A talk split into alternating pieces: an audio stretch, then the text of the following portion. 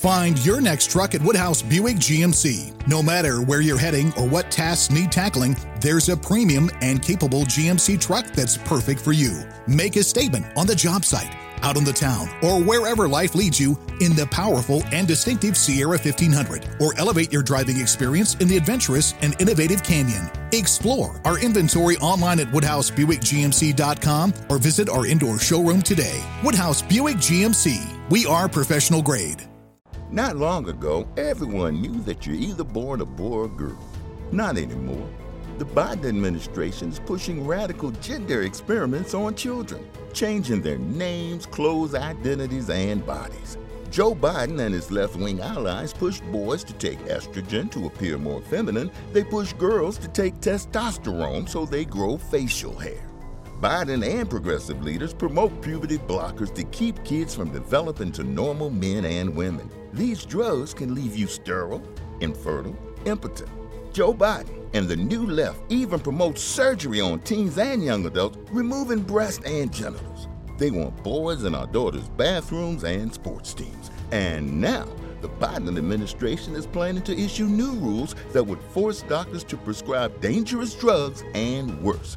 Tell Joe Biden and left wing leaders across America hands off our kids. Paid for by America First Legal.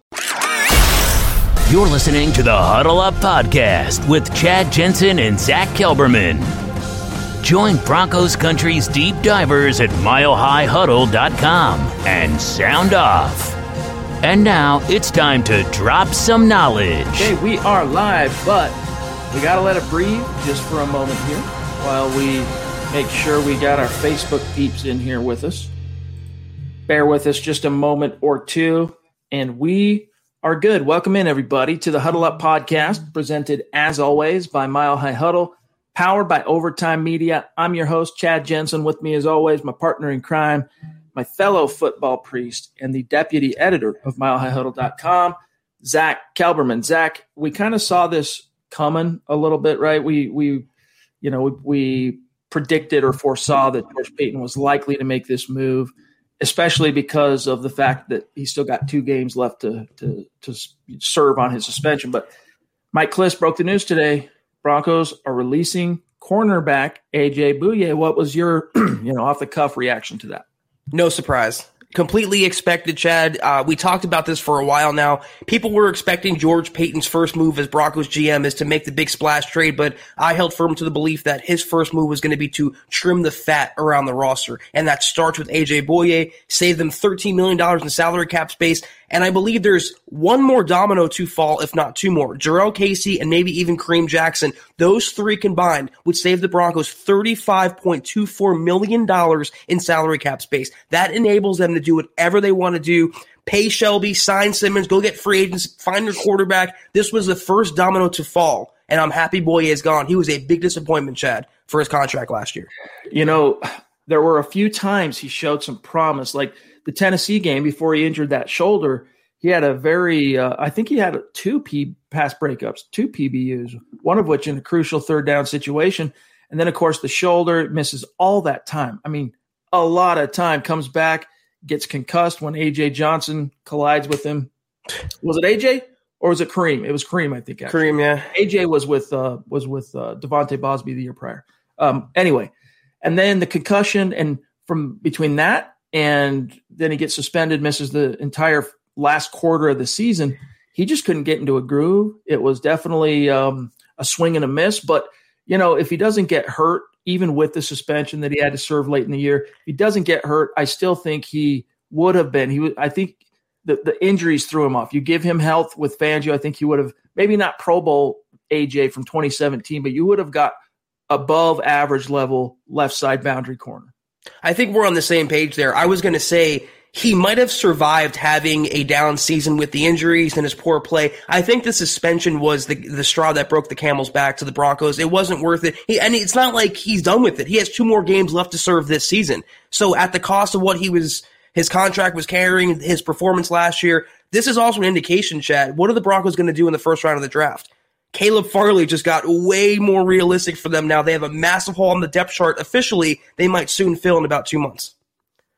Yeah, it went from being a pretty gaping need to just being like a chasm. Like it's a it's a you know, it's like Gandalf and the Balrog right now, all right, in the minds of Moria. That's the kind of hole the Broncos have at cornerback. The only saving grace is Bryce Callahan and a Maybe. little bit of a flyer, a little bit of a hope that Michael Ojemudia can continue to develop because I do think he showed a lot more promise in year one as a former third round pick than we ever saw from Yiadom, Isaac Yiadom in Denver, or Brendan Langley in Denver. But still, man, like that's nothing. Bryce is a nickel corner. That's where you hang your hat. If you're the Broncos, you cannot rest on your laurels. You got to go hard to figure out how you can not only bolster corner, but like you got to search for some serious upgrades. Like it's DEFCON yes. level problem. Yeah, and the thing about Callahan, he's far and away the Broncos' best cornerback, but can can the Broncos rely on him? I mean, considering his injury history, he missed all of 2019. He ended 2020 uh, with an injury. Is he worth counting on? And and that my, my answer is no. So this is a situation where the Broncos are like where they were last year with wide receiver or this past year. They might end up double dipping in rounds one and two. They might sign a veteran and draft Farley or Surtain in the first round. Like you mentioned, it's not just a need, it's a must have for Denver. Priority number, I guess, two after quarterback this offseason. Guys, we have a few tasty topics to get to tonight, including Philip Lindsay, like literal nuke from orbit on Pat Shurmur. You know, I don't think it's, it's one of those things where, you, you know, guys are on the radio, they're being asked questions, and then once they kind of get going, it's not until after the fact that they kind of maybe realize what they said. Maybe that was the case in, for Lindsay, what we'll get to a little bit later. Maybe he meant to say exactly what he said, but either way, it was pretty um, incendiary. All right, let's just put it that way. But what we've really been looking forward to tonight is our superstar segment. We're bringing on MHH male model here in just a few moments. You all know him, you all love him. Muhammad Badri. We're going to get a chance to talk to him and uh, pick his brain on some of these hot button issues and find out how he became such a uh, dedicated, passionate, outgoing Broncos fan. We're going to get to all that here in just a moment. We're going to we're going to grab Mohamed first, though. We got to say hello and tip our cap to the presenting sponsor of tonight's live stream podcast, Manscaped. Guys, 2020, it's in the books. Put it behind you. It's 2021. That means it's time to step your game up. It's time to embrace the new year, new me mindset. And there's no better way to do that than with Manscaped because Manscaped is the best in men's below the waist grooming, offering precision engineered tools for your family jewels and helping over 2 million men around the world keep their below the belt grooming on point. So if you let yourself go maybe a little bit in 2020 with quarantine and just how crazy that year was, Manscaped is here to help you reboot, help you stay clean and shaved in 2021. Yeah, you know, real quick, I always talk about the uh, the nose hair trimmer, cleaning up your face. We talk about cleaning up your un- undercarriage and your unmentionables, but for someone who wants to uh, male groom and, and, use Manscaped, it doesn't have to be those areas. In fact, if you go to the gym like I do, if you wear tank tops or sleeveless shirts and you have hair on your arms like I do, hair on your neck, hair on your back, this is a perfect tool to rid yourself of all those issues. It's like I, I, still have a charge. I've used this continuously for about two weeks now. Like Chad always mentions, you have the light. It's comfortable. It's ergonomic. It's affordable. I use it constantly on my arms. There's never any bumps, never sc- bruises, scrapes, anything like that. Gets all the hair off, nice and smooth. They send you also conditioner for your skin, conditioner for your face, conditioner for your undercarriage. It's the total package for what you need, regardless of what you want to do or what depth you want to go to in male grooming, Chad. I think Manscaped likes to push the lawnmower 3.0 as kind of the star of the show, and there's the light that illuminates that undercarriage. But to me, it's it's actually the um, anti-chafing. All right, there it's like a lotion. It's not it's not exactly a lotion, but it's like a lotion. And for below the belt, let me just tell you, if you're on your feet a lot during the day, you're walking, uh, it it helps to avoid some very uncomfortable situations where in the back of your mind, you're sitting there talking to your boss and you know you got to make an adjustment, but you can't because then you look like a weirdo. So you just sit there and suffer. That avoids, all right, it avoids that for you. So, so many different products to choose from, all right, in the Manscaped arsenal. So head on over there right now to manscaped.com, get 20% off plus free shipping when you use the code HUDDLE. Your family jewels will thank you you know, Chad, sometimes I sit there like doing this pod, like that same feeling. So I know it's definitely relatable. Yes, guys, 20% off and free shipping with the code huddle at manscaped.com. Again, that's 20% off with free shipping at manscaped.com and use the code huddle. Happy New Year to you and your family jewels. All right, I'm going to go through the matters of business very quick because we want to get to our guest tonight. So let's blaze through it, guys. Hey, become a uh, follower. It's free of our Facebook page, the actual Huddle Up Podcast Facebook page. Facebook.com slash mile high huddle pod, or just open up the app. You know, 99% of people who use Facebook, you just have the app on your phone, search Huddle Up Podcast, like, follow.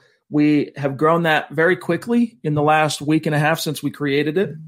And we're grateful to each and every one of you that have followed the page, but we need to continue to bump those numbers. Uh, we got a lot of cool things planned and we're doing some giveaways. So you're always going to be en- enrolled, if you will, into our giveaways and our raffles that we're going to be doing through that page. As long as you are liking and following the page, you're going to be included in that. So check it out. Uh, Twitter at Huddle Up Pod and at Mile High Huddle. If you follow those two accounts, you will miss nothing. Also, move on over to the merch store, huddleuppod.com, when you get a, a, a second and get your swag on. Get a hat, get a t shirt, get a face mask, a mug, a little something for everybody. It's another way to support what we're doing here at MHH. And we really appreciate it when you guys do patronize that merch store. And you guys blew us out of the water. Like we had no idea the merch store was going to explode like it did last year. And we have some really fun plans for new merch coming down the pike. Uh, we have, you guys have heard me mention it a couple times on the show, but we have a new uh, graphics design type guy that we're working with named Jake. Very talented, very on, on point, and he's going to help us design some new stuff. So there's going to be some gear coming to the, the merch store here in the very near future for our dedicated community. And then also, guys, we got to plug this, all right? Make sure you're aware go to our main Facebook page for Mile High Huddle, facebook.com slash Mile High Huddle. You'll know you're in the right place because you'll see all the logos and you'll see that there's 92 or 93,000 fellow followers there. Click the big blue button to become a supporter. It's five bucks a month. What that gets you is our premium video content that we have rolled out starting in January, which includes Kelberman's Corner, hot takes that hold water. It's Zach, it's Kimberly Becker, and it's great content, a little bit different flavor than what we do on these long form live streams. So check that out. Episode five, right, Zach, is coming Sunday. Um, I'll just say the next episode of, of KK is coming on Sunday at noon Mountain Time. So check that out. And if you're not in a position to patronize the merch store, become a supporter or a super chat superstar, seriously, we just appreciate you being with us. It's extremely, we're grateful just to have you here, whether you're live or listening after the fact we do ask these three things. All right. We, we, we get it. We're a little bit demanding of our audience. All right. We want you to participate. We want you to engage with us here. Subscribe, okay, on YouTube and, and Apple and sh- uh, I almost said Shopify, Spotify. Those are that's crucial. Number two, like the video. If, if you're watching on YouTube, just quickly hit the like.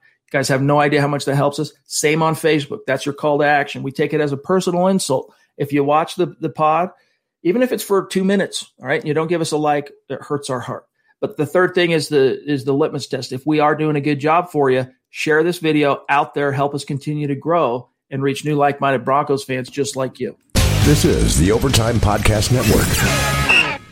Find your next truck at Woodhouse Buick GMC. No matter where you're heading or what tasks need tackling, there's a premium and capable GMC truck that's perfect for you. Make a statement on the job site out on the town, or wherever life leads you in the powerful and distinctive Sierra 1500, or elevate your driving experience in the adventurous and innovative Canyon. Explore our inventory online at WoodhouseBuickGMC.com or visit our indoor showroom today. Woodhouse Buick GMC. We are professional grade.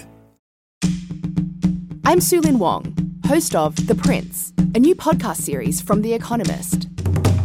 It's about China's leader, Xi Jinping He's the most powerful man in the world, but he remains a mystery. His story is hidden behind a brutal censorship and propaganda machine. After 10 years in charge, it looks like he'll break convention to stay on, perhaps for the rest of his life. I'll tell the real story of China's leader, the lessons he learned from watching his parents lose everything, and from rising through the ranks of a vicious regime. Now, he's using those lessons to control over a billion people. He's changed China, he's changed my life, and the decisions he makes affect us all. To understand what's next, you need to know where he came from. Listen to The Prince from The Economist, wherever you get your podcasts. All right, end of sermon. Let's bring on MHH, resident male model, Muhammad Badri in the house. Superstar alert. Here he is. Muhammad, we have been uh, very much looking forward to tonight and the opportunity to meet you and uh, talk you a little bit. First of all, how are you? And then tell us how you became such a dedicated and passionate Broncos fan. I'm doing good. Um, I just want to thank you, Chad and Zach, for having me on. Um, I was actually like, if you look at my Twitter handle, it says 2005. That was the year I became a Broncos fan and a football fan. I was born in another country and didn't really know anything about football. When I saw it on TV, it used to seem to me like people were fighting, didn't understand what the game was, had no interest in it, and boy was I wrong. I mean, it's it's like chess. Um, yes. Ever since that time, I've just you know been following football. I'm still actually learning about it and stuff, and just love the Broncos. You know, Mohamed, I uh, I thanked you before we went live, and I want to thank you publicly again for all the support that you give us, the podcast, the shows, Kelberman's Corner. You've been tremendous, so thank you so much for that. Where you know you and I are a lot alike in how we think and view the Broncos, but where did you, how did you see them finishing? What are your thoughts on how they finished the season, and where do you see them going forward? Do you see them being a playoff team? Do you see them being a middling team? Do you see them being a you know a, a playoff team? How do you see the Broncos shaking out this season? So um, I kind of have mixed feelings because if we do go to the playoffs, that means Vic Fangio is going to stay in a way. Um, yeah. He needs to keep his job, and I really just want him gone. You know, it's the whole coaching team. But um, I can I can see us winning eight, maybe nine games, nine and seven, something like that. So maybe a wild card. By the way, guys, any direct questions you have for Muhammad, any super chats, get them in the stream. John will keep an eye out, and we'll try and get those to him if we still have time here at the end of our conversation. So 2005, I figured that, you know, when we first started connecting with you on Twitter, uh, and I found your handle, and, and eventually I memorized it from every night. Super chat, superstar, boom, supporting us, doing your thing. And I figured, you know what? I bet that 2005, it's got some kind of Broncos significance. So it's cool to hear that. But that was a good year to become a Broncos fan because that was the year Jake Plummer and uh, that defense. That was the year of no mistake Jake where he took the Broncos all the way to the AFC Championship game and then proceeded to have the worst performance of at least his Broncos career, maybe his entire career, in the biggest game of his career. And a young upstart Ben Roethlisberger, who had just recently supplanted Tommy Maddox in Pittsburgh, beat the Broncos, went on to the Super Bowl. If Denver be- takes care of business and beats that young Steelers team, they go to the Super Bowl and lambast the Seattle Seahawks, who yeah, they had uh, Shaun Alexander at his peak, but that's really all they had. So that was a good year. That was a fun year, very memorable for me, and I'm sure for a lot of other Broncos fans. But let's say now here we are, you know, many years down the road from then, right? 15, 16 years later. What's your biggest, best memory of being a Broncos fan as it relates to the team, and maybe also what you've, you know, your least favorite memory, your worst memory? Um, favorite memories, actually two. I think first one would be, um, you know, Tebow to Demaryius Thomas, Steelers. Yeah, just you know, because he didn't really know how to throw the ball. So I'm just saying. and then um, second one would be um, strip sack, Von Miller, Cam Newton. Mm-hmm. Yeah. Iconic, Zach. Yeah. yeah. And uh, least favorite anything in the last what three four years? Actually, I would say when we lost to the Ravens. Mm-hmm. Rahim um, Moore. Overtime, yeah. Yeah, we don't talk about that name. Yeah. or that game. We, we got a question here from uh, Mark Knapp on Facebook, great member of our community. He says, Who is your all time favorite player being a Broncos fan since 05? Um, I would say Von Miller. I really like Von Miller. Yeah. I mean, of this era, Zach, it's it's got to either be. I think the most common answers that we get from fans of this era, like 05 on, Peyton or Von Miller, Peyton, uh, Demaryius probably is up there just based on what I see and hear from people, and and then you can start getting down into different levels. But those are probably the three that, that jump out. Yeah, and I this is thank you, John. That's exactly the question I had for you, Mo. What's your take on Drew Lock's progress? You know, where do you see him going this season? Do you see him developing into that franchise quarterback? I know you are among the silent majority with Chad and I that are still on the number three bandwagon, but do you see him taking that mantle of being the franchise quarterback? honestly, with Drew, my gut tells me no, but then at the same time, we have to be fair because of what happened last year, and you know, give him another year. Um, Courtland will come back. You know, Yes. just see what happens. Pretty much, I don't think it's fair if we just go ahead and just, you know, um, get another quarterback for now. So no Deshaun Watson in Denver. Oh no, no, no, No Russell Wilson. No Carson Wentz. Okay. I don't want nobody's quarterbacks. We don't like. let's just draft one. You know. By the no way, sloppy seconds. did you guys see that the Texans continue to implode? Their top, uh, it was the president, their CEO, their top financial executive. President. Yeah. Yeah, the prez Resigned. resigned. after 20 years with the club.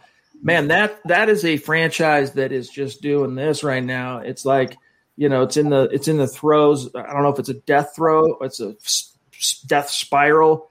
I don't know, but I can see why Deshaun Watson is saying, "Get me out of here." I just uh, I don't like the I don't like the cost. All right, we got one more here from uh, Chi Chi Choa on uh, on Twitch. Appreciate you being with us on Twitch, my friend. says Mo, who do we draft in the first round? So the Broncos, just to set the stage for all of our listeners, sitting there with pick nine in this coming draft, at least for now. What do you hope to see for your team? Um, so I like um, Micah Parsons, the inside linebacker, but because they um, released AJ Bouye, I think they might go for Farley. You know, but I really think that's what that's something that we've been missing, especially you know playing against uh, the Chiefs. Uh, you know, we can't cover no tight ends, running backs. So I was actually hoping for that to happen, but I don't know. Might be a cornerback. So I would love an inside linebacker. I mean, maybe they can solve half that problem by landing a Lavonte David in free agency. yeah. Apparently not. I think he's going to be there. Like, is he going to be expensive? He might not make it. You saw what Arian said today. He goes, "You ain't going nowhere, Lavonte." So, or Shaquille Barrett for that matter. I don't. I don't believe he leaves Tampa Bay. So Yeah. sad. And I, I haven't really examined Tampa's cap situation, to be frank. So if he's saying that, he probably has a dang good reason to be saying it, not only in terms of we want you back, but like he probably has had a chat with the GM and knows their financial situation. you know, what to expect. Um, all right. One more question for you here, Mohammed, and that is when it comes to the future outlook, obviously you're a little bit down on Vic Fangio, you're a little bit down on Pat Shurmur, and understandably so. We're going to talk here in a minute when we on, on the other side of this segment with you our conversation with you. We're going to talk about this philip lindsay this really fiery philip lindsay interview in which he basically laid out you know how he was misused by pat shurmur running up the middle running up the middle then he gets hurt then he gets hurt then he gets hurt um, and also kind of throw some shade at him about you know the the whole catching the ball and being a pass catcher and all that stuff so it's kind of, uh, as I said at the top of the show, it's kind of a nuke from orbit. You can maybe it's Freudian slip. I don't think so. I think he probably knew what he was saying. What do you think that means for his future in Denver? Do you think Philip gets RFA tender because he's a restricted free agent? So the Broncos have the prerogative to tag him with a tender, and then you know he can other teams can swoop in and sign him, but then that, those teams have to give things up to the Broncos. Or do you think maybe the Broncos just say George Paton? He's like, look, Philip Lindsay, you're nothing to me. Like I'm new on the scene, and you just dissed our offensive coordinator. Do you think this is bad for Lindsay's prospects to return? Um, I mean, you know, everybody loves Philip Lindsay, but I think he's gone. He knows it too, because you know, Pat Shurmur just don't like him. Like he he he doesn't work out for his system. So, and the sad part is we let him go. He gets signed, and then hopefully we get new coaches next year, different system. Then what? You know, that's the problem. But at the same time, what's going to happen with Melvin Gordon? I don't know. It's not really clear. But I think he really knows that he's gone. So he was like, I'm going to just say what I want to say. Mo, I need you to do something for me for my own personal benefit. Will you please answer this question because I got to hear your answer. Which coaches would you keep, Muhammad, from Albert Knoppers? Um, nobody. Zero. Brings me pleasure. That's all I'm Hit going to the say. bricks, huh? Well, hey, Mohammed, we so appreciate you making some time for us here tonight. A, B, just all of the support and not just the support, but like what you bring to our community in terms of your personality and and I know it's not just Zach and I as hosts and John as producer, but like everybody in the community, they get, you know, they're, I think they feel a little bit more uh, enriched and edified because you're in the community. So we appreciate you. We appreciate your passion, everything you bring to the table for MHH, and of course your support. Yeah. And as as we say goodbye to you tonight, of course we'll have you back on the show here in the near future. I know you had a little shout out or two you wanted to get out there uh, before we sign off. Yeah, I wanted to give a shout out to my wife Shaima. She actually helped me out with this whole decorations. I don't know nothing about it, you know, the lightings and everything. So, uh, and then my son Abdel is also watching. Got a couple of friends, Tisha, Nikki, Chris, my brother, Moed is watching. So I just wanted to give a shout out to them. Shout out to you guys. Shout out to the MHH community. And last but not least, the beast. The beast in the house. Beast. All right, my friend. Well, hey, yeah, we echo that. Shout out to everybody, including the everyone in the Badri family. And I know you got a, a new addition coming to that family in the near future your child will be born about a month before my child is going to be born. So we'll have to uh, exchange some, you know, new dad tips. The last time I had a, an infant in my family was a decade ago. So I've like blocked all that out and forgotten it. So it's another trial by fire for me. Yes, sir. We got all right, my friend. Appreciate you, Muhammad. Follow him on Twitter. Let me let me show you how you uh, find him at Broncos 2005. He's a very very fun, very engaging uh, Twitter follow. So connect with him there. Appreciate you, my friend. Thank you. My house salute to guys. Salute you. Too, you. Thank you. you. We'll talk to you soon. This is the Overtime Podcast Network. Find your next truck at Woodhouse Buick GMC. No matter where you're heading or what tasks need tackling, there's a premium and capable GMC truck that's perfect for you. Make a statement on the job site out on the town, or wherever life leads you in the powerful and distinctive Sierra 1500, or elevate your driving experience in the adventurous and innovative Canyon. Explore our inventory online at WoodhouseBuickGMC.com or visit our indoor showroom today. Woodhouse Buick GMC. We are professional grade. Not long ago, everyone knew that you're either born a boy or girl. Not anymore. The Biden administration is pushing radical gender experiments on children changing their names, clothes, identities, and bodies.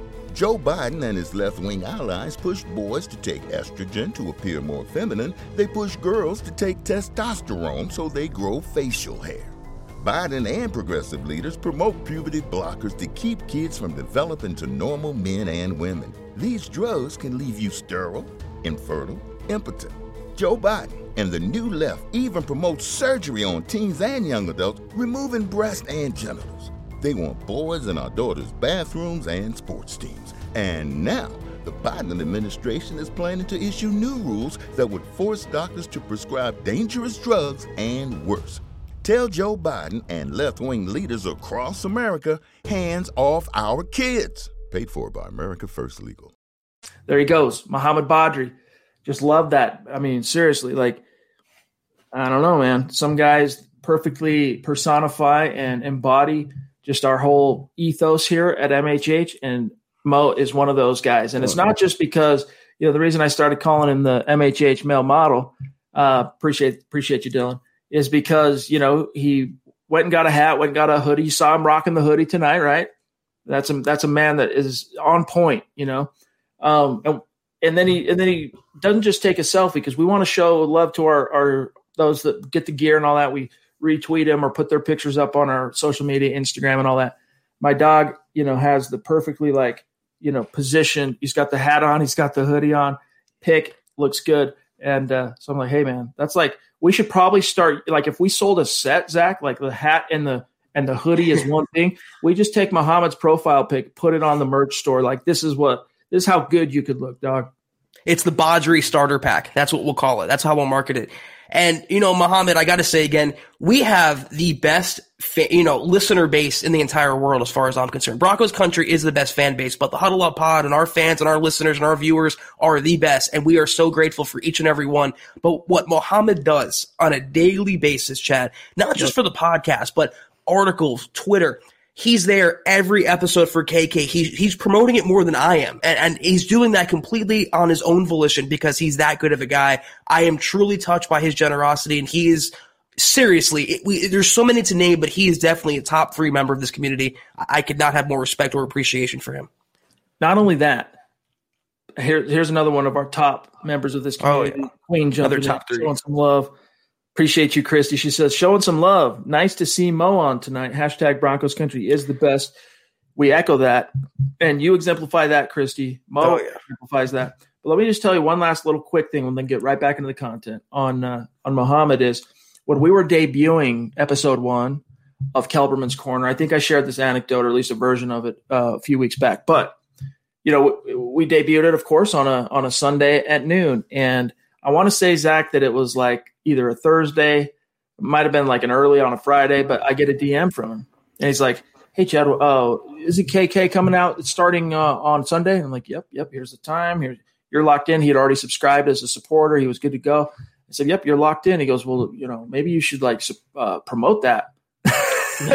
I'm like, "Dog, you know, I got to step up my game because." he was right. Like we had we had been talking about it on the show, but I'd kind of you know I'd kind of dropped uh, dropped the ball on pushing it out on our social media, and he was like he was on it, dude. He's like everyone needs to know about this, dude. What are you doing? So we got the flyer out and we you know blitzed everybody. So that's just his mindset, man. That's just who he is, and we appreciate him. He also gave me a flattering nickname, so it's one of the few in my life I ever had. So I, I appreciate you, Mo. Let me grab Tyler. Um, Randall has been waiting extremely patiently while we uh, talked with Muhammad here. Really appreciate your your uh, super chat there, Tyler. You are rapidly becoming a superstar here. He says Pat Shurmur's awful scheme this season cost one of the most explosive running backs in the NFL his shot at being the guy and getting paid like it. I know injuries help, but if he wasn't used incorrectly, maybe he doesn't get hurt. Hashtag I'd be mad too. Tyler, thank you so much. And Zach, I want you to react to that. And while you while you do, I'm going to bring up this article so everyone can get on the same page on exactly what Lindsay had to say. I mean, my reaction is nonverbal because I cherry picked one quote out of the article, which was a very uh, well written article by Luke about Phillip Lindsay. And what he said is basically, how do you know if someone can't catch the ball if you don't throw to him? And my reaction was the Oprah gif. Anyone's ever seen it on Twitter where she's like, you know what? That's what I've been saying for months and months now. He's saying the same thing Chad and I said, and he's finally speaking out.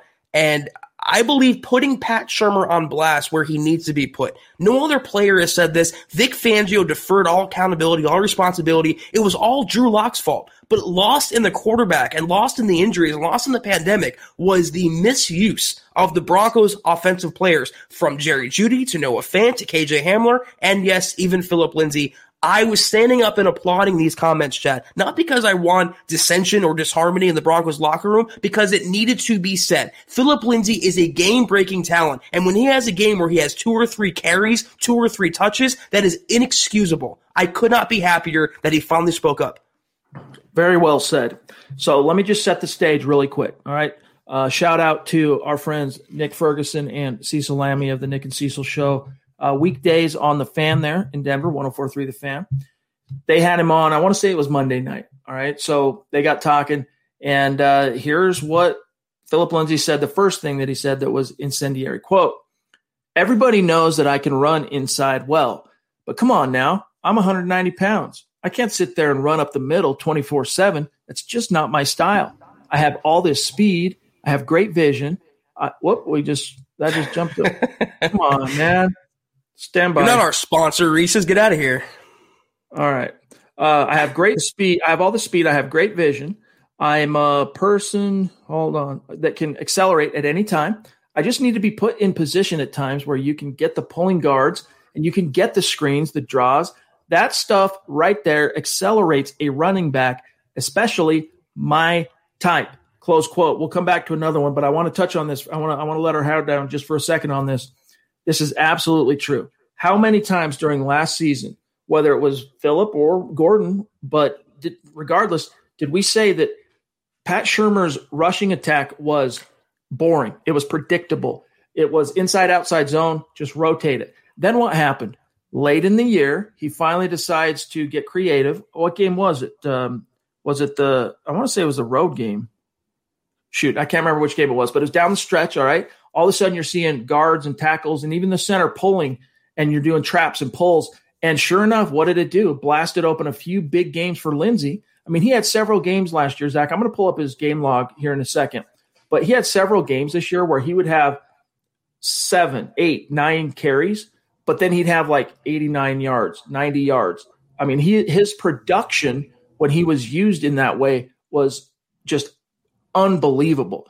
And he's right, man. You gotta let him. You, you gotta scheme him to a point where he can utilize his skill set and his talents and what make him that special, unique back that he is. You got to get him on the perimeter it, it, would be like never calling a nine route for Tyreek Hill. It, it just doesn't make sense if you're not utilizing the player's best skill sets. And the, you know, you mentioned the Broncos run schemes being boring, uncreative. They were downright just terrible last year. They were running Phillip Lindsay like Royce Freeman right up the middle. No creativity, nothing outside. But that's also an issue. I can't fault just Pat Shurmur. That actually precedes Pat Shurmur all the way back to Scangarello. So I don't know Maybe it's Curtis Modkins. Maybe there's someone on the coaching staff that just doesn't see Lindsay for what he is. But it really uh, came to pass last year when he was getting a handful of touches a game. When he's your most explosive playmaker on offense, he can take it to the house from any point of the field. He's a tough guy. He can run up the middle. He can run goal line. He can pass protect. He can catch the ball. But if you don't allow him to see the field, if you don't give him the touches,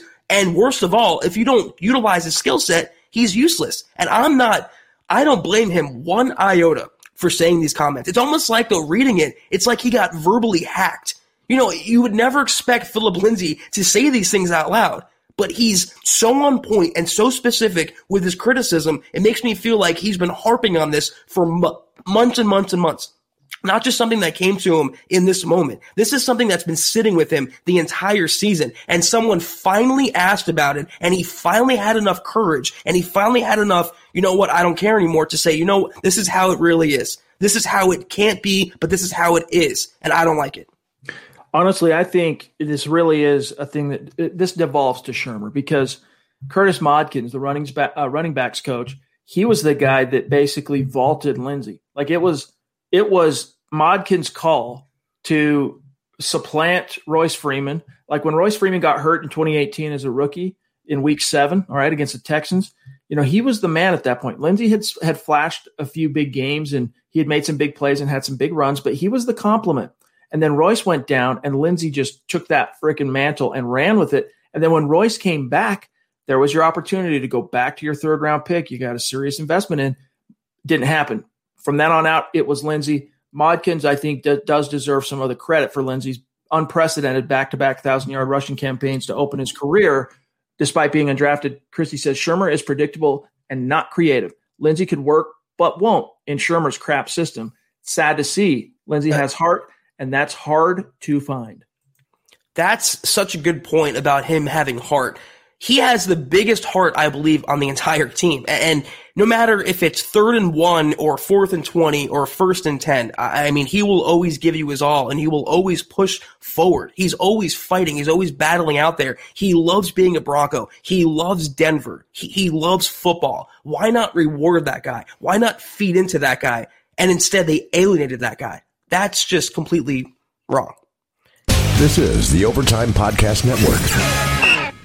Find your next truck at Woodhouse Buick GMC. No matter where you're heading or what tasks need tackling, there's a premium and capable GMC truck that's perfect for you. Make a statement on the job site, out on the town, or wherever life leads you in the powerful and distinctive Sierra 1500, or elevate your driving experience in the adventurous and innovative Canyon. Explore our inventory online at WoodhouseBuickGMC.com or visit our indoor showroom today. Woodhouse Buick GMC. We are professional grade. Not long ago, everyone knew that you're either born a boy or girl. Not anymore. The Biden administration is pushing radical gender experiments on children, changing their names, clothes, identities, and bodies. Joe Biden and his left wing allies push boys to take estrogen to appear more feminine. They push girls to take testosterone so they grow facial hair.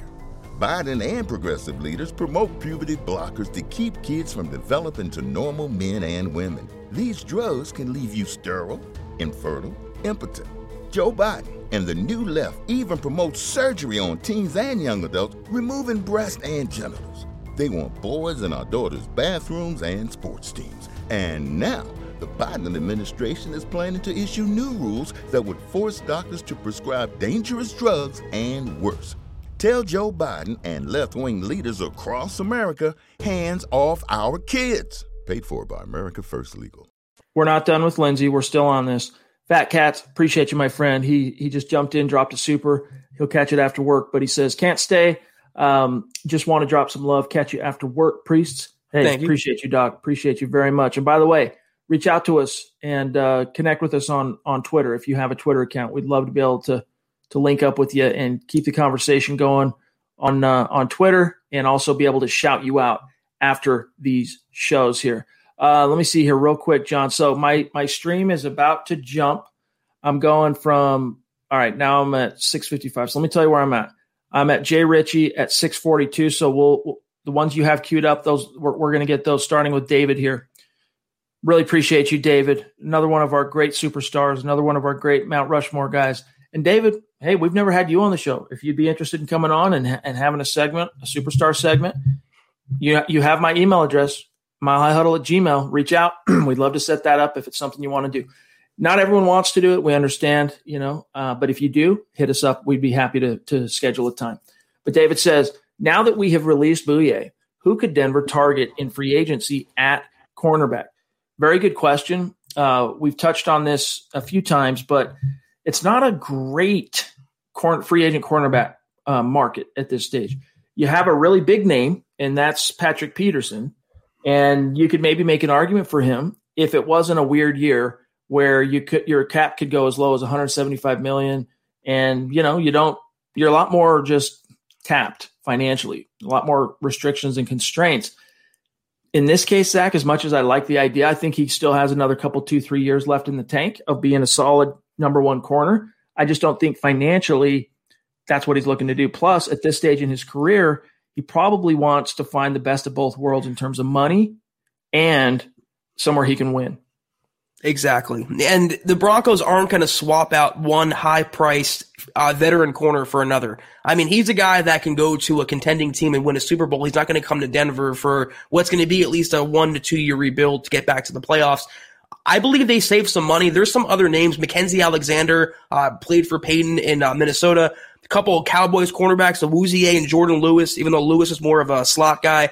Not a great cornerback class, though. This is an area that I expect them to address in the draft. And like I mentioned, they might just end up double dipping in rounds one and two, rounds one and three. It is a dire, dire, dire need. All right, one more from David. Really appreciate that support and your questions, my friend, because this was another topic we were going to get to tonight, and that is the recent odds that came out from the uh, you know from Vegas, if you will, that gave the Broncos a pretty solid chance of being the next team of one Russell Wilson. So David here says, "What are the chances at getting Russell Wilson from Seattle?" Thanks, guys, for everything you do, and as always, great show. Really appreciate you, David. Zach, you had a very well written, interesting article on this very topic last night that dropped, and it's gone gangbusters today on our social media. Drop some knowledge. Well, I mean, with the recent uh, comments that he made yesterday, Russell Wilson, where he said, I'm frustrated with being hit too much, and uh, he expressed some outward criticism that's very un Russell Wilson like. So, of course, Vegas hopped on the opportunity. They, they uh, came out with odds for Russell Wilson's next team. Number one was the Las Vegas Raiders, which is kind of scary to think about. The Broncos, though, depending on the source, sportsbetting.com uh, had him at the fifth best odds to land Russell Wilson via unprecedented trade this offseason. And listen, I've gotten so much pushback from this on social media. Don't kill the messenger. I- I'm not a Vegas odds maker. I'm just reporting what has come out, but that is a scuttlebutt, Chad. The Broncos are rated among, but that's any quarterback that's available, whether it's Carson Wentz, Deshaun Watson, Matt Stafford when he was. I don't really think Wilson's leaving Seattle. And even if the, there was any chance of it happening, it would take more than what it would take for Deshaun Watson because unlike Watson, Wilson has climbed the steepest mountaintops in the NFL. He won a title. He's won playoff games. He is legit. And it would take Yep. just way, way too much at this point of his career. Not only has he won titles, and not only does he win, just in a general sense, but you get the best of both worlds there as well. He puts up stats, he puts up volume. He had over 40 touchdowns, if I'm not mistaken, this year, and he wins ball games. Now, you know, they haven't been quite back to the top of the mountain since 2014, but two years in a row, uh, Super Bowl, and they lost one of them, of course, the fateful uh, interception thrown on the goal line there. But let me let me just pivot for a second and get back to a couple other things Phillip Lindsay said, and then we can move on and, and dive back into the chat. Where are we at time wise? We're at 38. Okay. So here's here's what Lindsay went on to say about you know the way he's used as a rusher. Quote, and again, this is Lindsay on Monday talking to Cecil Lammey and Nick Ferguson of the fan. He says, quote, I'm not sitting here saying that you got to give me 25 carries. It's about the type of carries you give a running back. It's the times you give the carries to him. It, excuse me, it's the setup plays. That stuff elevates a running back and sometimes makes them look better than what they really are at times. Other times it showcases their talent. If you say, let's just run a play just to run it and run a play, it doesn't work and will never work like that. All right. So he's also questioning uh, Shurmur's um, just kind of feel for the game and and being predictable and like you're not mixing it up, dude. And then as as Luke very uh, succinctly kind of leads into this in the article itself, but the conversation between Lindsay and and uh, the fan devolved to the whole being a receiver thing. And Zach, our listeners can remember this time last year. In fact, before uh, there was an offensive coordinator shift. The last thing Phillip Lindsay said basically as he was cleaning out his locker at the end of the 2019 season was when he was asked what what's your offseason focus going to be in terms of you know improving, he was all about I got to work on my hands, got to work on my routes. Then Shurmur rolls in, and it's all about throwing balls to the running back. And so the the, the storyline it was I mean it went Zach from being a, a, a storyline to just a, a you know ubiquitous trope like it just never ended throughout the entire offseason. So Lindsay, though, did take that as a call to action. He followed through on what he said he was going to do, and he worked his butt off all offseason to improve his hands and his rushing or his receiving skills. Here's what he said. It didn't shake out in the stats, which I'll show you here in a moment. Quote, how can you say someone can't catch a ball when you don't give them enough balls to be thrown to? Yep. It doesn't matter who it is, you're going to drop balls. Okay. That's just the nature of the game. But the more you get thrown to, the more confidence you get and the more you think the QB trusts and believes in you. All right. And then last thing here, Zach, is he goes on to say, uh, and he's kind of exasperated by this point. He says, I worked my ass off to do the catching and stuff.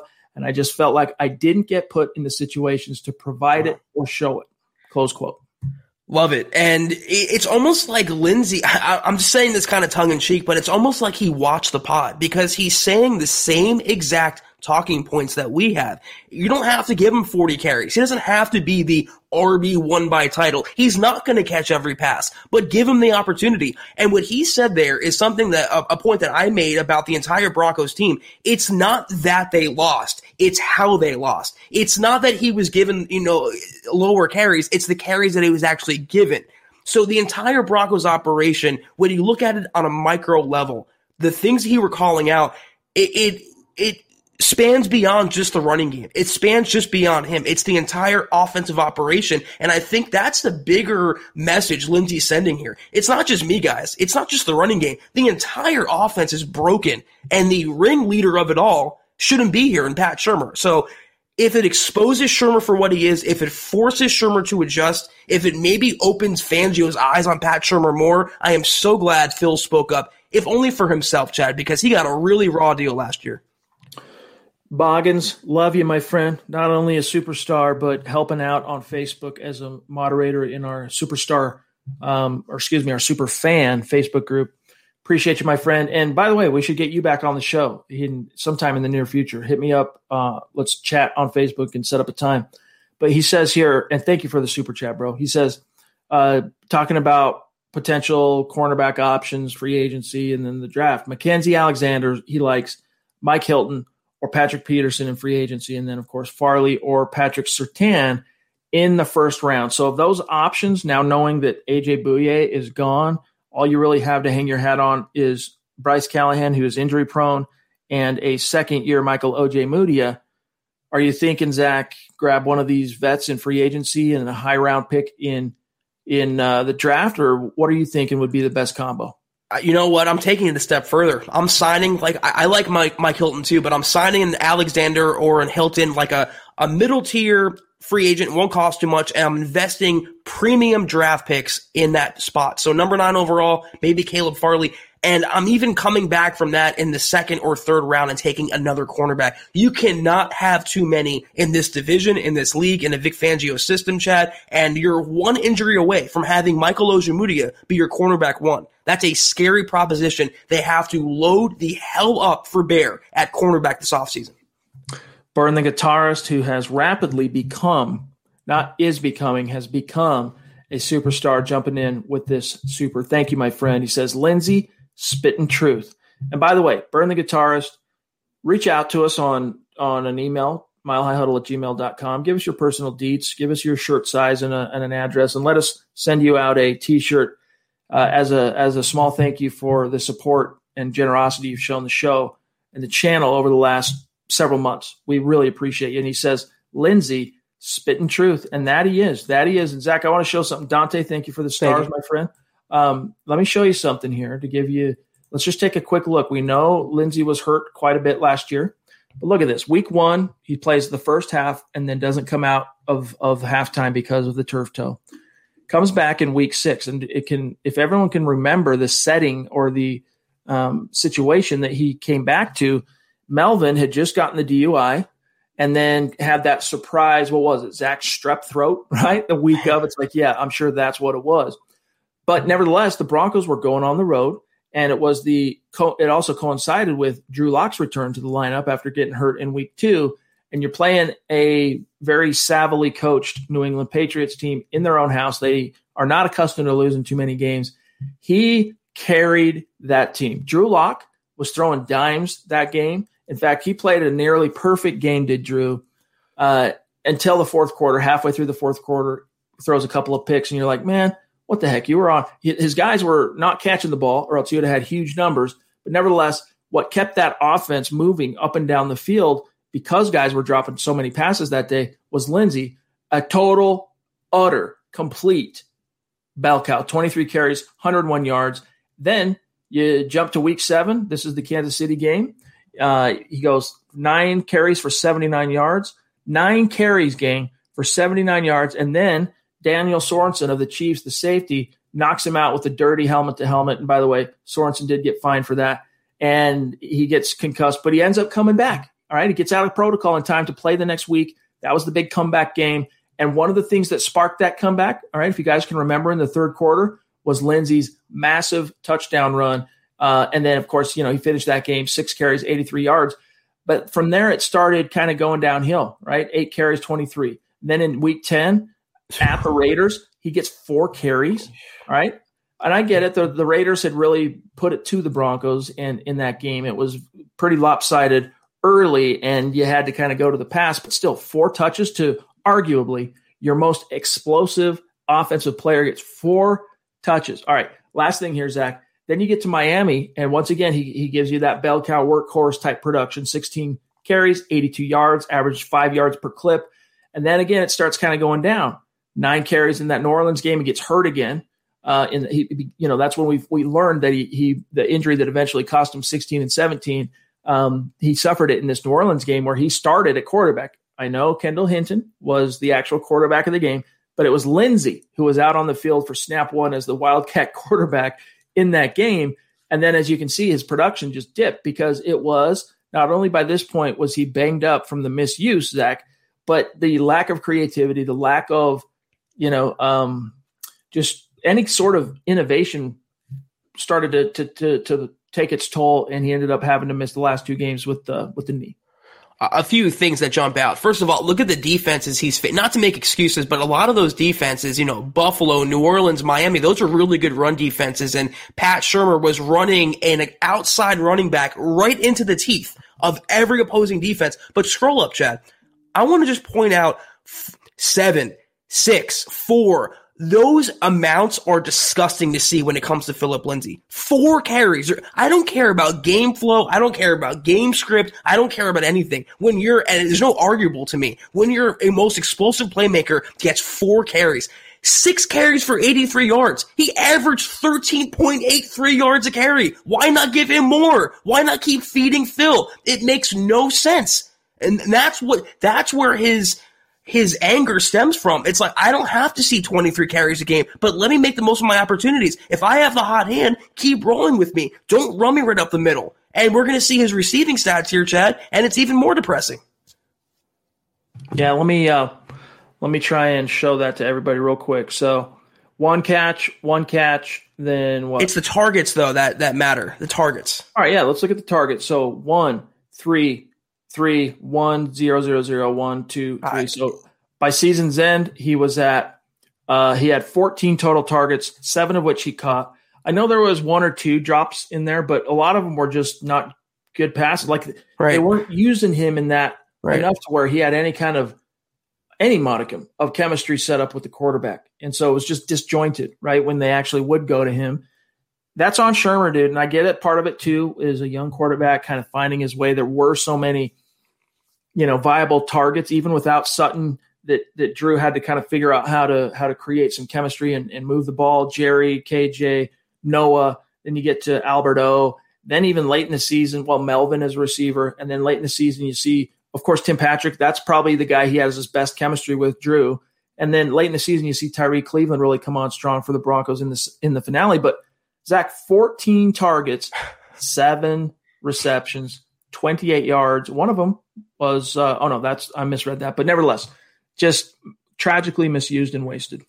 Yeah. Find your next truck at Woodhouse Buick GMC. No matter where you're heading or what tasks need tackling, there's a premium and capable GMC truck that's perfect for you. Make a statement on the job site, out on the town, or wherever life leads you in the powerful and distinctive Sierra 1500, or elevate your driving experience in the adventurous and innovative Canyon. Explore our inventory online at WoodhouseBuickGMC.com or visit our indoor showroom today. Woodhouse Buick GMC. We are professional grade.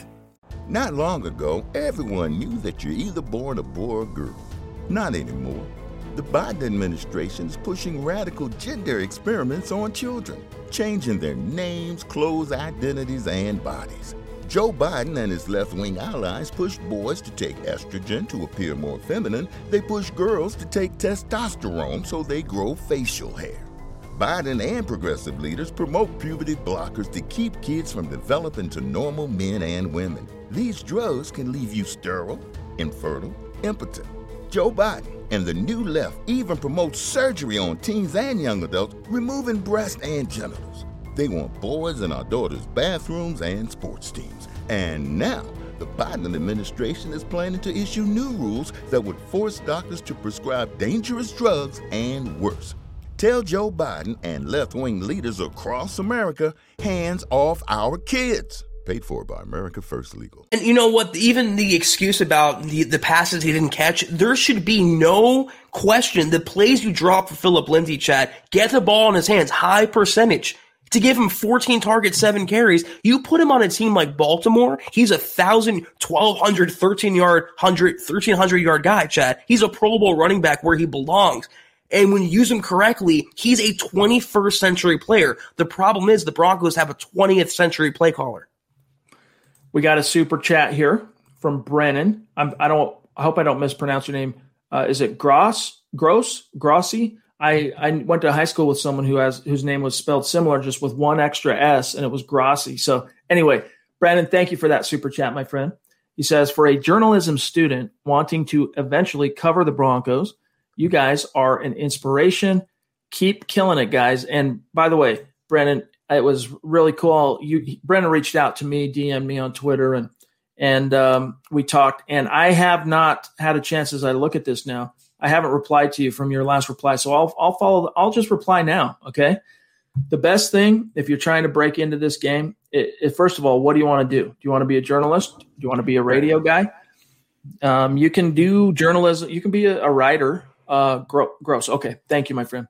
Um, you can be a writer and also do a podcast, but you kind of have to figure out how you where you're going to specialize. Um, right. I'm guessing it's probably journalism, but if that's the case, right now, all right, you got to try and catch on anywhere you can. I know you want to cover the Broncos, but put in requests and applications to anywhere that will take you right now, even if it's as an unpaid intern, where you can start working that muscle. All right, any kind of even if you only have a, a little grain of natural talent uh, as a writer, it's a it's a muscle that you got to work. And the more you write, the more time on task, my friend, the better you'll get at that. So by the time you get out of school, all right, you got your journalism degree.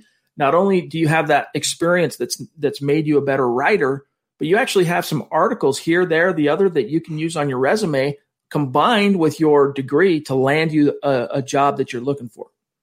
It's really good advice there. A couple other things I want to point out. Um, like Chad mentioned, lean into what you're good at. You know, lean into your strong suits. Uh, I'm not the biggest draft guy. I- am not the biggest film or stat junkie, so I'm not going to lean into that. But I love news. I love free agency. I, I love the current topics that Chad and I talk about. So I try to lean into that more. And also, if you want to be a writer, uh, the best advice I've given everyone who's ever asked is just write. It doesn't matter the medium, doesn't matter the platform. I started my own blog 10 years ago, and this was at a time where it was painstaking to do so. Now it takes two clicks. Start your own uh, blog, Brendan. Just write. Just get clips out there, get your skills sharpened, and something will happen from it. Just write and do not stop. I mean, Zach and I have we we entered this business uh, kind of a little bit differently, but the common theme was we didn't wait for opportunity to knock. We went out and found a way, made a way for it to happen. All right, got you. And you'll and you'll have to uh, you know make some sacrifices along the way. Uh, you're not going to get the world on a platter out of the gates, but you got to start building it now. Like Zach said, even if you just go create a, a, a, fr- a, free blog that you're tweeting the links every day from your Twitter account and you're using the hashtags and you're doing the things that you know can maybe help your content get in front of additional eyeballs, that's what you need right now, my friend. So there's some advice for you, and I'll try and uh, remember to reply to that DM in, in a little bit more depth. But I think that's what you need. All you need to know. I know I just cursed over it again, Zach. It's he wants radio podcast is kind of his thing. Um, so start a podcast. Right. It's not hard, dude. You go out, you you you uh, pay for it. You decide where you want to ha- have it hosted. Spreaker, a lot of different options, and you can hit me up. I'll give you some tips on that. And from there, you just need a microphone. You need to know how to record yourself, which is not hard. YouTube teaches you everything you need to know. What I mean, you need to fix a flat tire. You've never done it. Search on YouTube. You want to learn how to start a podcast at home? Search on YouTube, and just go. Just do it. Just create the content. If you build it, they will come. All right, Christian, go ahead just one more quick aside, Brendan. Be yourself though. Don't try to be. I was going to recommend watch a lot of podcasts, read a lot of articles, uh, follow your favorite shows, but don't try to be them or recreate them. Be yourself, and that will come out in your in your mediums, in your in your art. Actually, everybody has kind of their their heroes in whatever realm that you know they dream of of uh, succeeding in. And I know for me, the inspiration for me was at, at the time I got into this was an old site called It's All Over Fat Man, all right, dot com, which was uh, a site owned by the great Doc Bear, who is also now an MHH emeritus. All right. He, he, we had the honor of being able to publish some of his works after It's All Over Fat Man closed up. But that inspired me, and that's actually where I got into this. Jason Cole, who we've had on the show a couple times, wrote the Elway book, another inspiration to me. But let's let's uh, Zach, let's jump back into the content here. Uh, Christian, good to see you, bro. Really appreciate that super chat. This is another guy, Zach, that is rapidly becoming a superstar for us here at MHH. He says uh, Phillip Lindsay was utilized so well in Rich Scangarello's system, and now Shurmur just has no clue what to do with him. He was speaking only facts today, and I think it's true. Scangarello, you know, it was. I think one thing to keep in mind is Lindsay was the guy, like he was the unquestioned man that year. Royce was still there, but it was Lindsay was the guy. Pro Bowler, NFL sensation. Like Lindsay was the story of 2018. And so he had that going for him. He was the man. Um, but he also was lucky enough to stay healthy through the whole season. So that helped him out a lot too. I, you know, I don't take any pleasure from being right, but as soon as they fired Scangarello, literally the day of, I said this was a mistake. And when they hired Pat Shurmur, I said even bigger mistake. They compounded one mistake with another. Scangarello, for a first year coordinator, being so young, being so inexperienced, having three different starting quarterbacks, having Joe Flacco start eight games, what he did with that offense, Chad, it, it's it's not just theoretical. He went four and one, Drew Lock, over his five games in 2019 with Rich Scangarello. And not just that, not just that they went four and one, but the types of plays that were being run for the players on offense. All of them starting from the quarterback on down, it was more in tune with this day and age of the NFL. Uh, Shurmur is stuck in 2005, and that's coming out, as you say, in the wash. Murphy Bros Collectibles in the house. Thank you, my friend. He is. You have just become lately very, very consistent, and we see you. We appreciate you. Thank you for your support, and it's been great to also connect with you on Twitter, my friend. And his message: "Go Broncos." That is definitely something we can echo, my friend. Really appreciate you. Zach, we've also got Jay Ritchie. Good to see you, bro. Longtime superstar. Everybody should know Jay Ritchie by now. Really appreciate you, my friend. He says, uh, fellas, good evening. Question um, Round one this year, round three this year, round two in 2022, round three in 2022. Lock, Graham Glasgow for Russell Wilson. Would you take that? They wouldn't get that for Carson Wentz, let alone Russell Wilson. It's gonna. It would take what four first rounders and, and Lock and Bradley Chubb and Dre'Mont Jones. It would take the entire team. Russell Wilson is a better, more accomplished quarterback than Deshaun Watson. So only a first, a couple, a third, a second, Lock and, in Glasgow. Yeah. They wouldn't even hang up on it. They wouldn't even take the call. I feel for Russ because, as he said publicly, I'm tired of getting hit. Right? They're not protecting him. Uh, he's he has really carried that team the last few years, and I feel for him that he might be kind of wishing he could go play somewhere else, but he's smart enough as well, Zach, to know that when you give up what it would take to get him from the Seattle Seahawks, you're going to a team where once again you're going to have to carry it. You're going to have to be the guy, which there's no he can do, but if you really want to give yourself the best chance to succeed, for Russ, I mean, I haven't looked at his contract, but the best thing would be to play out your deal, and then when they come to you for an ex- extension, say, hey, I want to test the market and see what else is out there. I don't think the Broncos realistically are even in that hunt if the Seahawks were to acquiesce and even make him available per trade. I mean, it would it would be crushing. Uh, Boggins, appreciate the super, and he wanted to know what Muhammad's first round prediction is, Farley. and I think he said uh, Farley, Parsons. Right? Yeah, I think his first choice was Parsons, but uh, he could see Farley as well, which you know I kind of agree with. All right, let me see. We are at 58 minutes. We got to really hustle through our remaining superstars who've been so patient, including this guy, Dave from Georgia. Dave, you're another guy.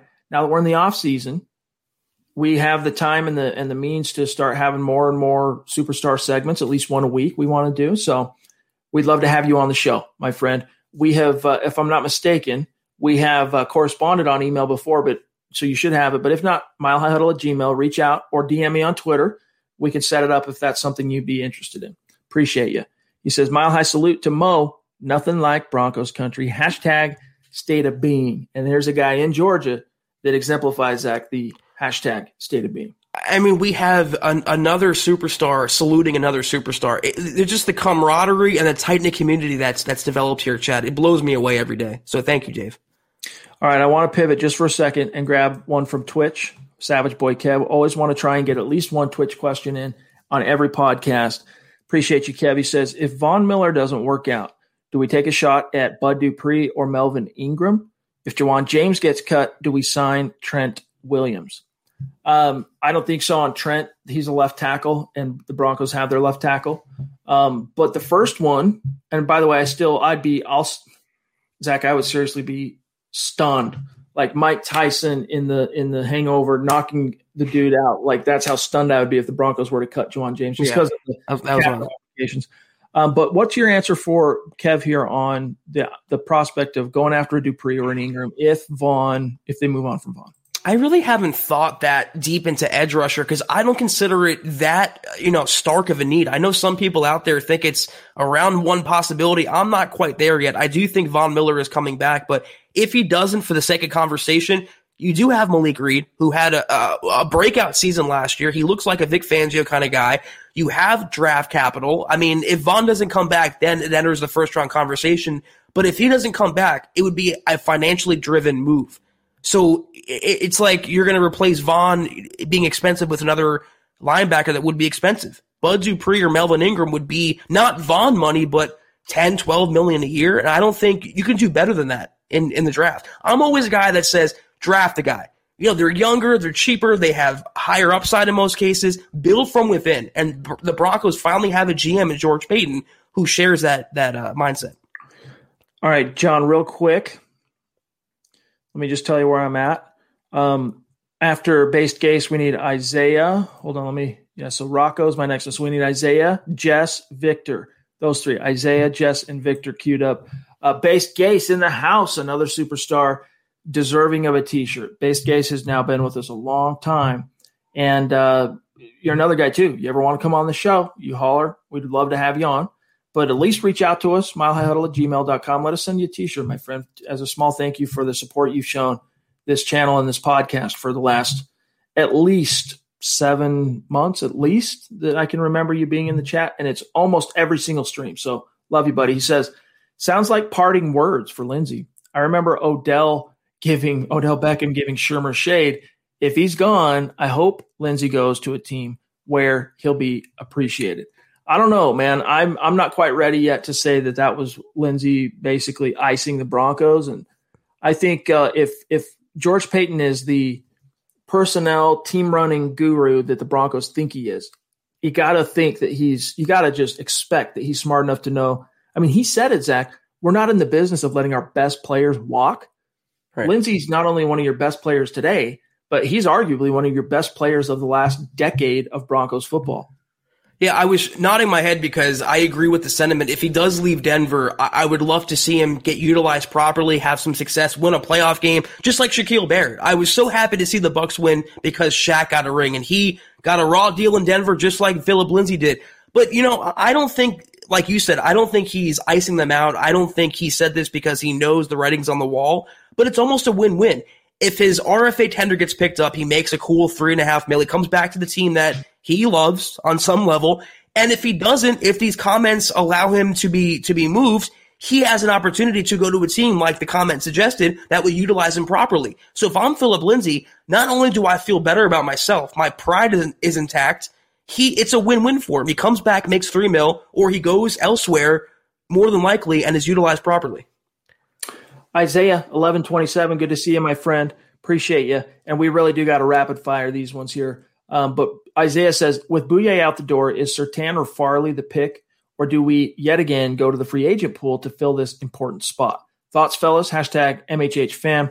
Really appreciate you, Isaiah. Seriously, my friend. Uh, I do think that both, I think uh, Surtain, Farley, and Jaycee Horn are on the table for the Broncos at pick nine. Now, depending on how the veteran quarterback market ends up kind of shaping shaping up for the Broncos, that could change. But I really don't see George Paton drafting a quarterback this year. If they swing, if he swings and, and misses, or is unable to land one of the obvious day one upgrades, which there are few in terms of what's available to Denver at quarterback. And by that I mean like a Deshaun Watson, which again, just paying through the nose to get him, but a Deshaun Watson. Who else? Russ ain't getting traded, so probably Deshaun Watson's your only hope of a or Dak if something goes sour there with Dallas. But that's another long, long, long, long, long, long, long shot. So I still think the odds are the Broncos this year go sign an Andy Dalton type, all right, a guy that's started games, won games, can can competently take over if Drew fails. You run it back with Drew, that number nine pick. It's Caleb Farley, it's Pat Surtain, it's maybe Jaycee Horn, depending on how the board falls the nice thing about not making a trade for Deshaun Watson is you get to you can still sign a quarterback and upgrade the room, but you have the picks and the and the capital and the uh, the ammo to upgrade the rest of your team. And the Broncos, again, for the hundredth time, are not a Deshaun Watson away from hoisting the Lombardi Trophy. And the Buccaneers prove that against the Chiefs. You need a defense as well. And the Broncos are sorely in need of cornerbacks right now. I believe it was Todd McShay who had the Broncos taking uh, Pat Surtain at number nine. If that's the case, that's fine. All three, like you said, Horn, Surtain, and Farley are in play, and that it truthfully has to be the pick. And I think the Bouye release at this stage signals that. Rocco 420, who has this is I think the second stream in a row, if not the second in a row, the second of the last three or so. Jumping in on Super, really appreciate you, my friend. He says, and ba- hey, make sure you connect with us on Twitter so we can shout you out after these shows. He says two words, guys: pay Lindsay. We need his fire in the backfield. Build the defense, but don't forget about your playmakers on offense. Hashtag go Broncos. And then we got one here from Alex Salazar. Good to see you, dog. He says, What up, MHH fam? Hope all is well. I really think in this, the whole pay Phil, feed Phil, hashtag feed Phil, hashtag pay Phil, I would love to see it. Maybe a new set of eyes comes in and George Paton and, and this changes, but I think if the Broncos were going to pay him, they would have done it by now. I just had a thought. I wonder how much that also went into his apparent unhappiness, Chad. He was making what 600,000 700,000 last year 750 and you pay Melvin Gordon 8 million dollars for what Lindsay has done for the team and not only did they not extend him or reward him they brought in a rival running back and made him the fifth highest paid running back in the entire NFL if I'm Phillip Lindsay I'm he I'd be way more out there. I, I mean, I, am actually applauding him for the restraint that he showed in that interview. I would be going in deeper in my employer because it's it's negligence on the Broncos' part. Not only isolating him, but not at least rewarding him for what he's done in the past. SC, good to see you, bro. Appreciate you and everything you do for us, my friend. He says, which teammate on the NFL Top 100 called AJ Bumye? Bumye? Bumye. Bumye? Um, That's dude, funny. I'm lost. I'm not. I'm not sure what he's even talking about. Do you know what he's talking about? Which, which Broncos teammate? Which teammate on NFL Top 100 or Jaguars? AJ Bumye. Bumye? I'm lost, dude. I really do. I'm not sure let us know. Yeah.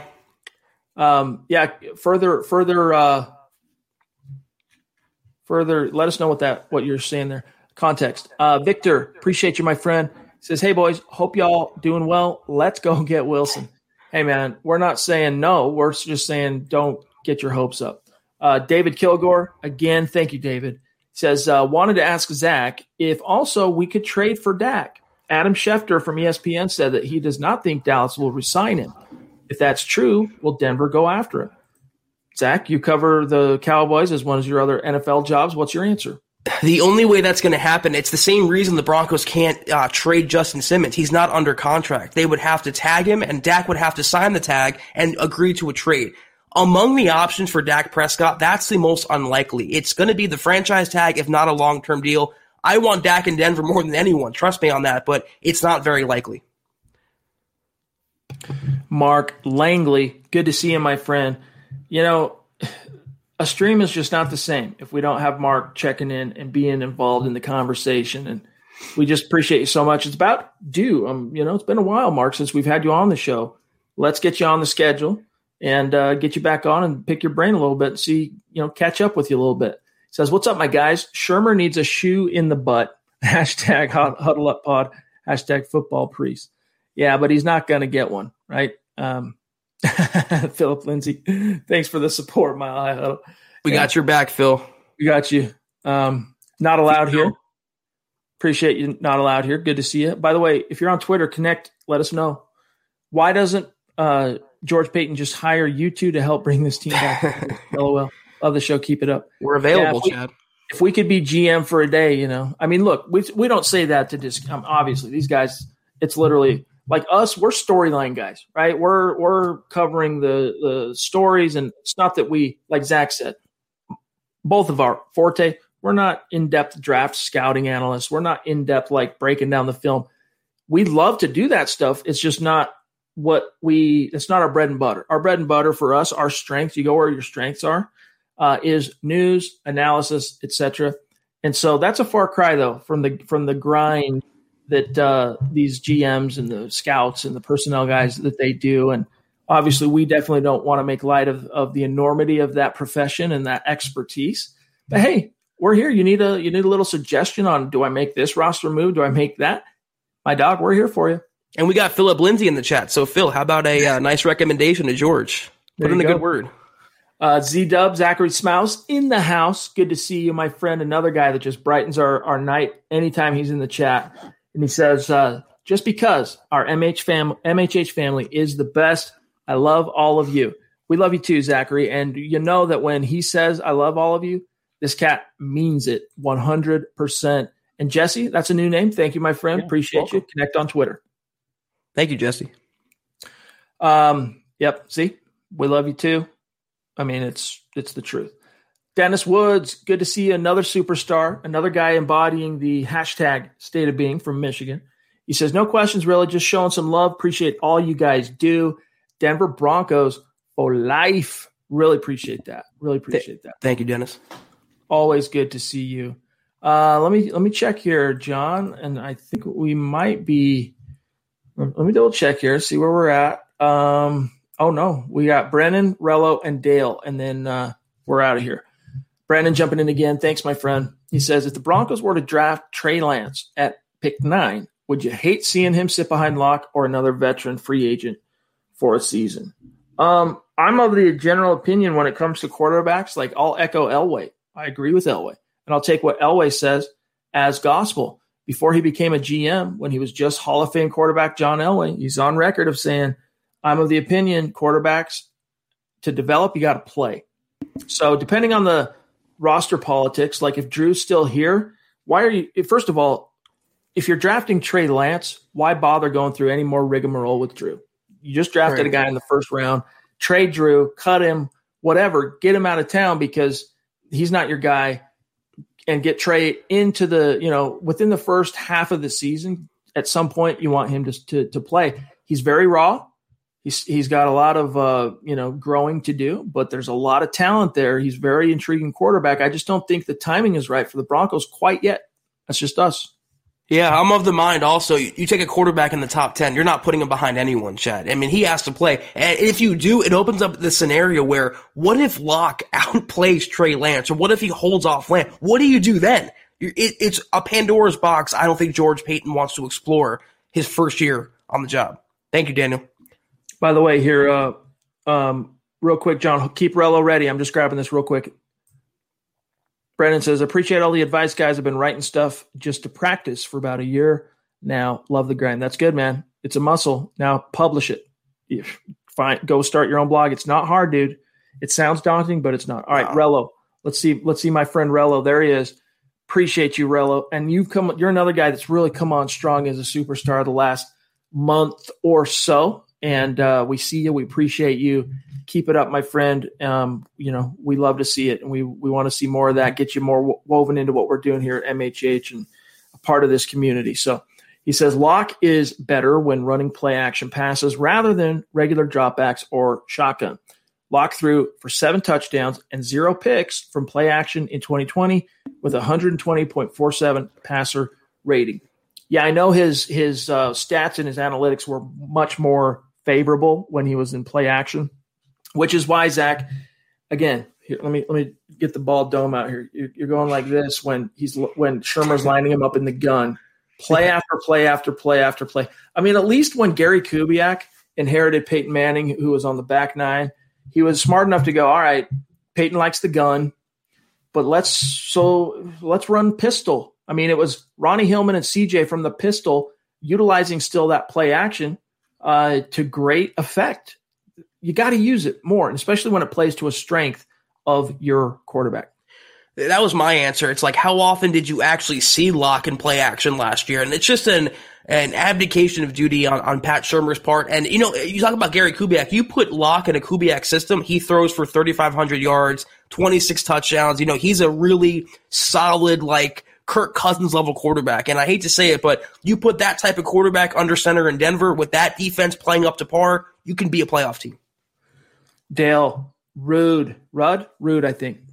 Good to see you, my friend. Appreciate you. Uh, get a Twitter account, dude. Connect with us on Twitter. He says they bring in Melvin Gordon, and that was shortly after Elway talking about hoping Lindsay's contract, uh, despite having a year left on the cheap. Hashtag slap in the face. You are not wrong, my friend. That's one of the things that I know soured Phillip Lindsay and just, you know, it was a kick to the gut because in Elway's defense, it's not like Elway came out in a press release and said, "Hey, everybody, I know no one was asking, but we're thinking about extending Phillip Lindsay." That's not how it shook out. He was at the podium, end of season presser, following the 2019 campaign. He was asked, "Hey, Phillip is entering a uh, contract year. You guys gonna? I know you can RFA him after this year still and keep him under team control, but are you gonna look at an extension?" And he said, "This is me. This isn't a direct quote. This is, um, you know, this is not verbatim."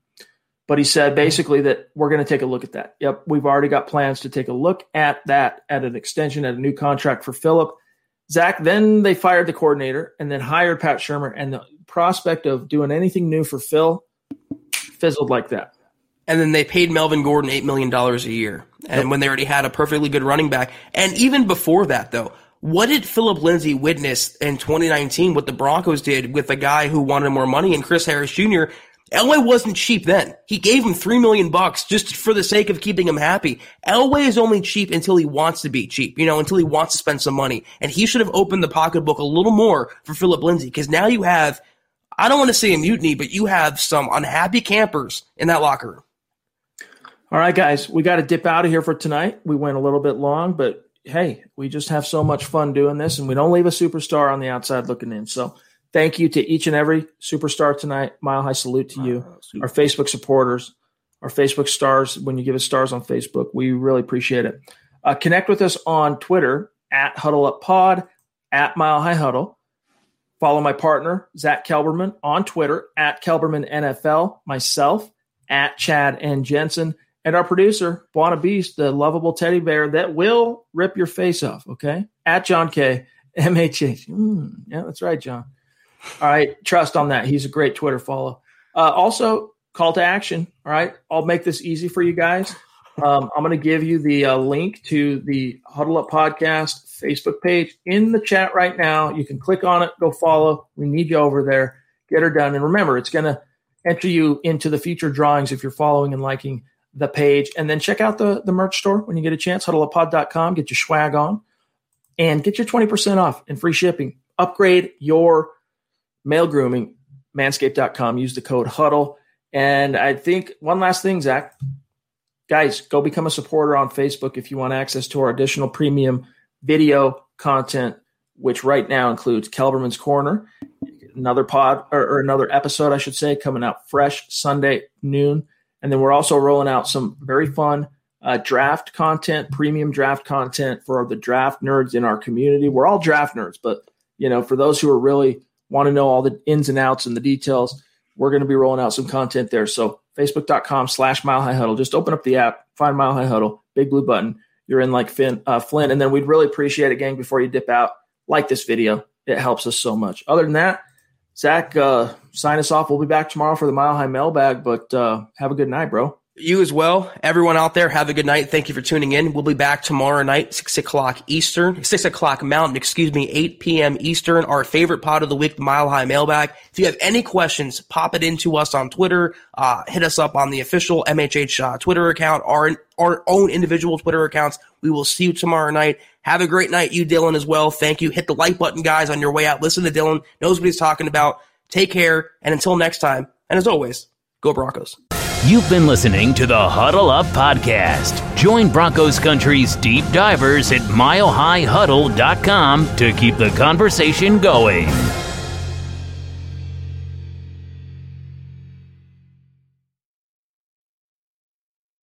Not long ago, everyone knew that you're either born a boy or girl. Not anymore. The Biden administration is pushing radical gender experiments on children, changing their names, clothes, identities, and bodies. Joe Biden and his left wing allies push boys to take estrogen to appear more feminine. They push girls to take testosterone so they grow facial hair. Biden and progressive leaders promote puberty blockers to keep kids from developing to normal men and women. These drugs can leave you sterile, infertile, impotent. Joe Biden and the new left even promotes surgery on teens and young adults, removing breasts and genitals. They want boys in our daughters' bathrooms and sports teams. And now, the Biden administration is planning to issue new rules that would force doctors to prescribe dangerous drugs and worse. Tell Joe Biden and left wing leaders across America hands off our kids. Paid for by America First Legal. Not long ago, everyone knew that you're either born a boy or girl. Not anymore. The Biden administration is pushing radical gender experiments on children, changing their names, clothes, identities, and bodies. Joe Biden and his left wing allies push boys to take estrogen to appear more feminine. They push girls to take testosterone so they grow facial hair. Biden and progressive leaders promote puberty blockers to keep kids from developing to normal men and women. These drugs can leave you sterile, infertile, impotent Joe Biden and the new left even promote surgery on teens and young adults, removing breasts and genitals. They want boys in our daughters' bathrooms and sports teams. And now, the Biden administration is planning to issue new rules that would force doctors to prescribe dangerous drugs and worse. Tell Joe Biden and left wing leaders across America hands off our kids. Paid for by America First Legal.